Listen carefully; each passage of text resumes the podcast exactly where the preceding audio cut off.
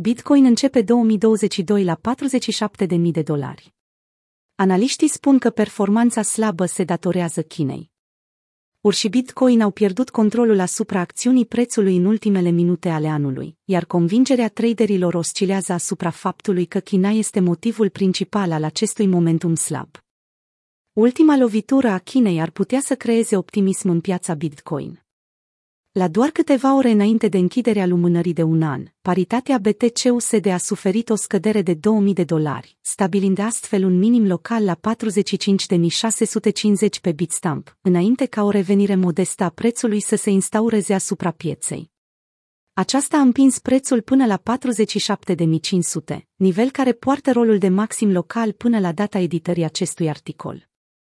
Chiar dacă nu se aliniază cu majoritatea părerilor populare din piață, lipsa unei creșteri parabolice în cazul prețului Bitcoin ar putea să se datoreze exchange-urilor. Utilizatorii chinezi, în urma unui an în care guvernul a interzis tranzacționarea activelor digitale, au avut timp până în 31 decembrie pentru a părăsi exchange-urile chinezești majore, care au fost obligate să-i scoată din sistem. Pentru Bobili, fost CEO al exchange-ului BTCC, situația aceasta constituie ultima lovitură din partea arsenalului din Beijing la adresa sferei cripto și totodată una care ar putea avea un impact considerabil în comportamentul vânzătorilor. Poate acesta este motivul pentru care mult anticipatul sfârșit de bull market nu s-a manifestat încă, a transmis Li într-o serie de mesaje postate pe Twitter. Așteptăm ultima lovitură din partea Chinei. Mă aștept la o corecție din partea prețului, atunci când reglementările ajung la știri, urmat de o creștere care ar putea să ne ducă din nou pe drumul cel bun către bull market.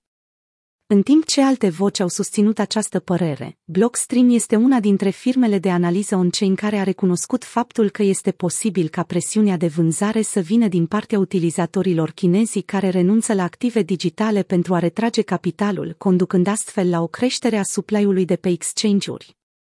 Pentru alți participanți la piață, situația curentă reprezintă o veste bună și un motiv de optimism, având în vedere că de la finalul lunii curente exchange-urile chinezești nu mai reprezintă o problemă sau un motiv de îngrijorare.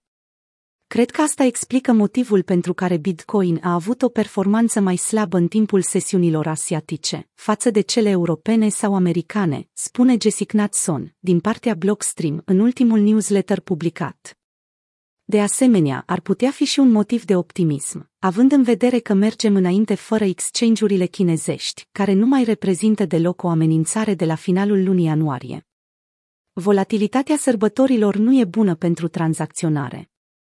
Pe timeframe-uri mai mici, lichiditatea scăzută pe care sărbătorile o aduc reprezintă un motiv în plus pentru a discredita dipul pe care l-am văzut pe parcursul sesiunii de ieri. Înainte de revenirea în piața a traderilor de pe Wall Street și a celor instituționali, acțiunea prețului BTC ar putea lăsa falsa impresie că piața sugerează performanța viitoare pe care o va avea.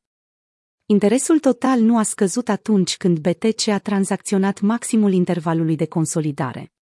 Să vedem dacă o va face atunci când BTC ajunge la zona de minim, a transmis printr-un mesaj William Clemente. Conform lui Ryan Clark, 2022 ar trebui să fie anul în care Bitcoin devine un activ deținut în cea mai mare parte de traderii instituționali cu volum ridicat, nu de retail.